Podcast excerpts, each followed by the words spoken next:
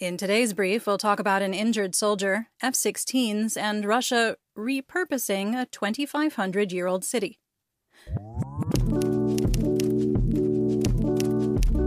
I'm Linnea, and today is Thursday, August 10th, 2023.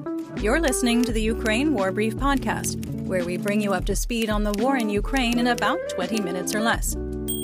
Let's get started with the news in Ukraine from the front. The General Staff of the Armed Forces of Ukraine, or GSAFU, reported that on August 8th, Russia lost an incredible 820 troops, 12 armored vehicles, 17 artillery systems, two multiple launch rocket systems, or MLRS, and an anti aircraft system.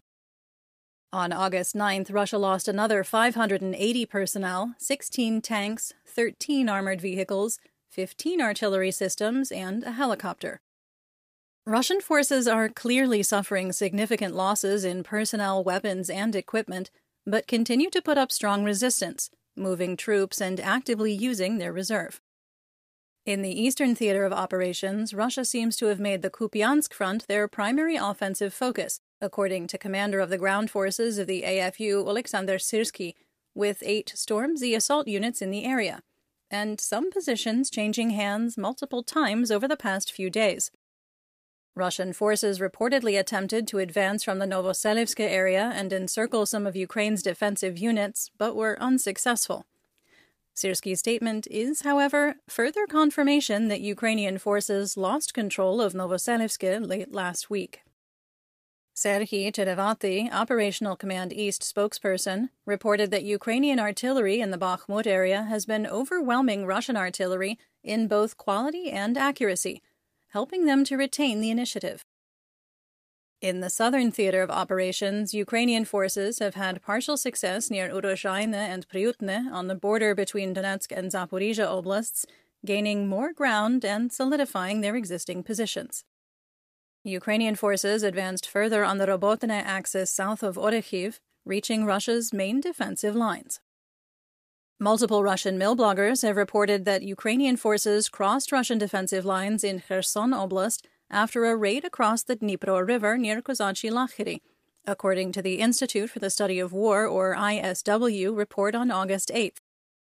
Russian appointed head of the Occupation Administration, Vladimir Saldo, downplayed the reports and claimed that Russian artillery forced Ukrainian boats to retreat and abandon the landing and the GSAFU hasn't confirmed an advance in the area. In the Black Sea operational area, the Ukrainian Navy has announced the creation of temporary merchant corridors for trade vessels heading to and from Ukrainian ports. The International Marine Organization called on Russia to follow international sea conventions and cease its threats to merchant shipping in the Black Sea. The Russian armed forces uses civilian vessels for military purposes, according to Andriy Klimenko, head of the Institute for Black Sea Strategic Studies. The Sig merchant tanker that was damaged near the Kerch Strait a few days ago was carrying fuel and oil products for the Russian Navy. Quick sidebar Russia has concentrated transport of its supplies to Crimea to road and rail since the Crimean Bridge opened in May 2018. And from that point on, Crimean ports have been almost exclusively used for the transport of stolen Ukrainian grain and military cargo to Russian forces in Syria.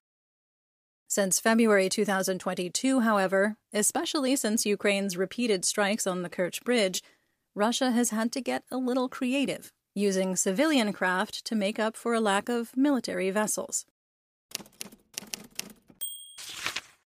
Moving on to the home front, the Ukrainian Security Service, or SBU, reported on August 8th that special forces thwarted a Russian effort to hack military combat information systems using Ukrainian tablets captured on the battlefield.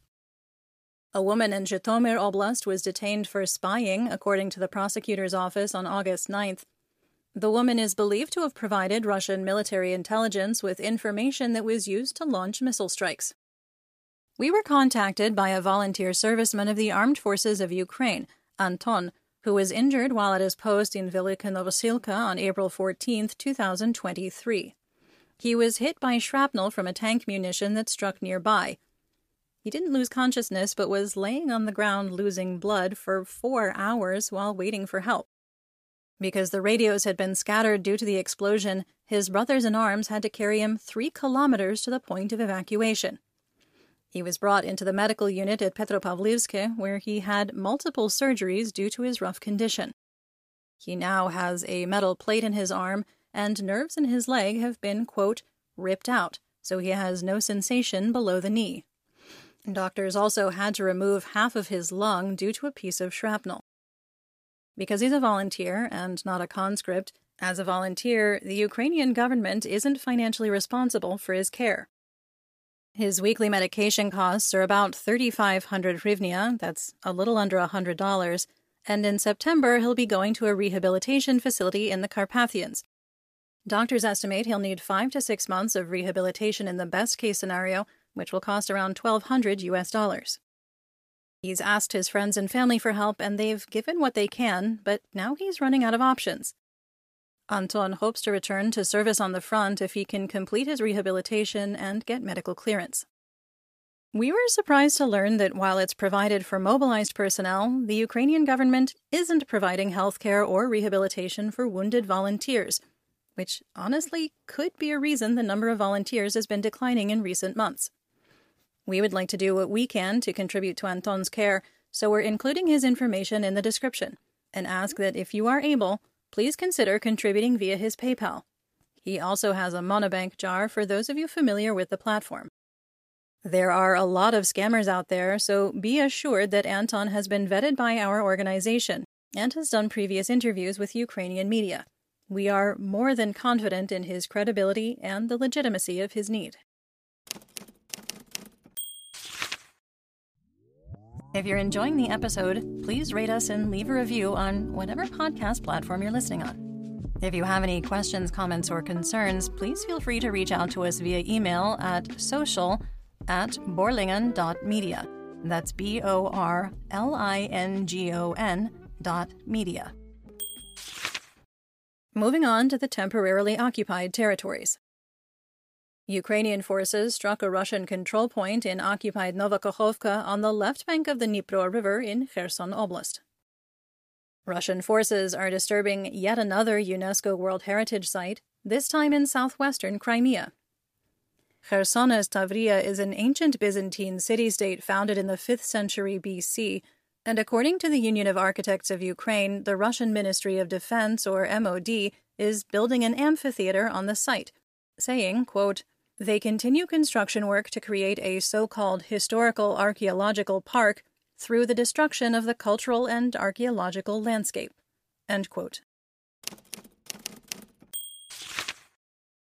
Speaking of incredible mistakes, let's talk about the Russian Federation and effectively occupied Belarus.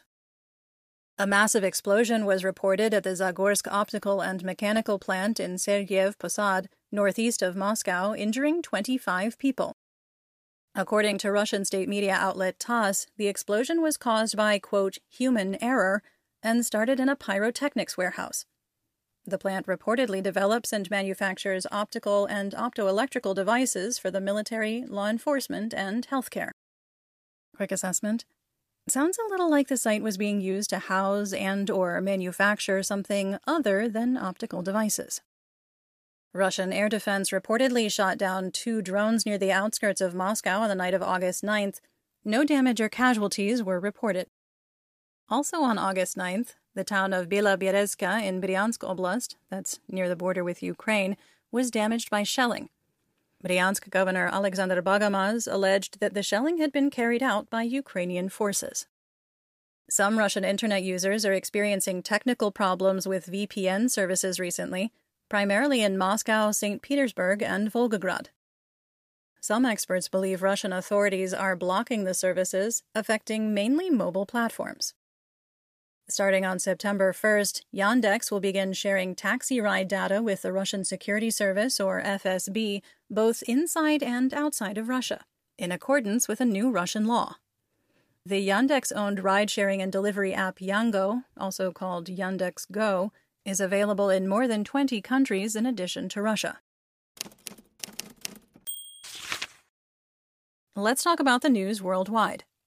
The ISW implied in their August 8th report that diplomatic relations between China and Russia have cooled somewhat, as evidenced by a recent discussion between Russian Foreign Minister Sergei Lavrov and Chinese Foreign Minister Wang Yi, which were described by the Chinese ministry as, quote, an exchange of views, end quote. The ISW assesses that the Kremlin could be losing patience with China's efforts to advance its peace proposal internationally, and China doesn't seem to want the no limits partnership Russia seeks. Let's talk military tech. Germany reports that its government has provided Ukraine with another military aid package, which includes Patriot air defense launchers, Bandvagn 206 tracked all terrain vehicles, 8x8 HX 81 truck tractor trains and semi trailers, 8x6 load handling trucks, and border protection vehicles. Also in the package are 155 millimeter rounds of smoke ammunition material for explosive ordnance disposal, vector reconnaissance drones, one MG5 machine guns, binoculars, safety glasses, and 40,000 first aid kits. United States President Joe Biden, quote, has given the green light, end quote, for Ukrainian pilots to start training on F 16 fighter jets, according to Pentagon Deputy Press Secretary Sabrina Singh, who added that Denmark and the Netherlands will be, quote, taking the lead on training. The start of training has, however, been postponed to September, according to Ukrainian Air Force spokesperson Colonel Yuri Ihnat. Pilots will reportedly be grouped according to their experience, with those who have substantial flight hours and experience to undergo immediate training on F 16 aircraft, while less experienced aviators will undergo foundational training in countries like the United Kingdom first. Swedish company SatCube reports it will send around 100 portable satellite internet terminals to Ukraine, funded by aid from Germany, bolstering Ukraine's internet connectivity in the field in addition to the Starlink terminals that are already being used. That's the brief for today. Remember to check your sources and don't fall for propaganda. Join us on YouTube and TikTok for more Ukraine content and live news reports. And please consider supporting our work on Substack. You'll find the links in the description. We'll be back tomorrow with more updates. Until then, Stay safe, everyone. Do pobaczenia.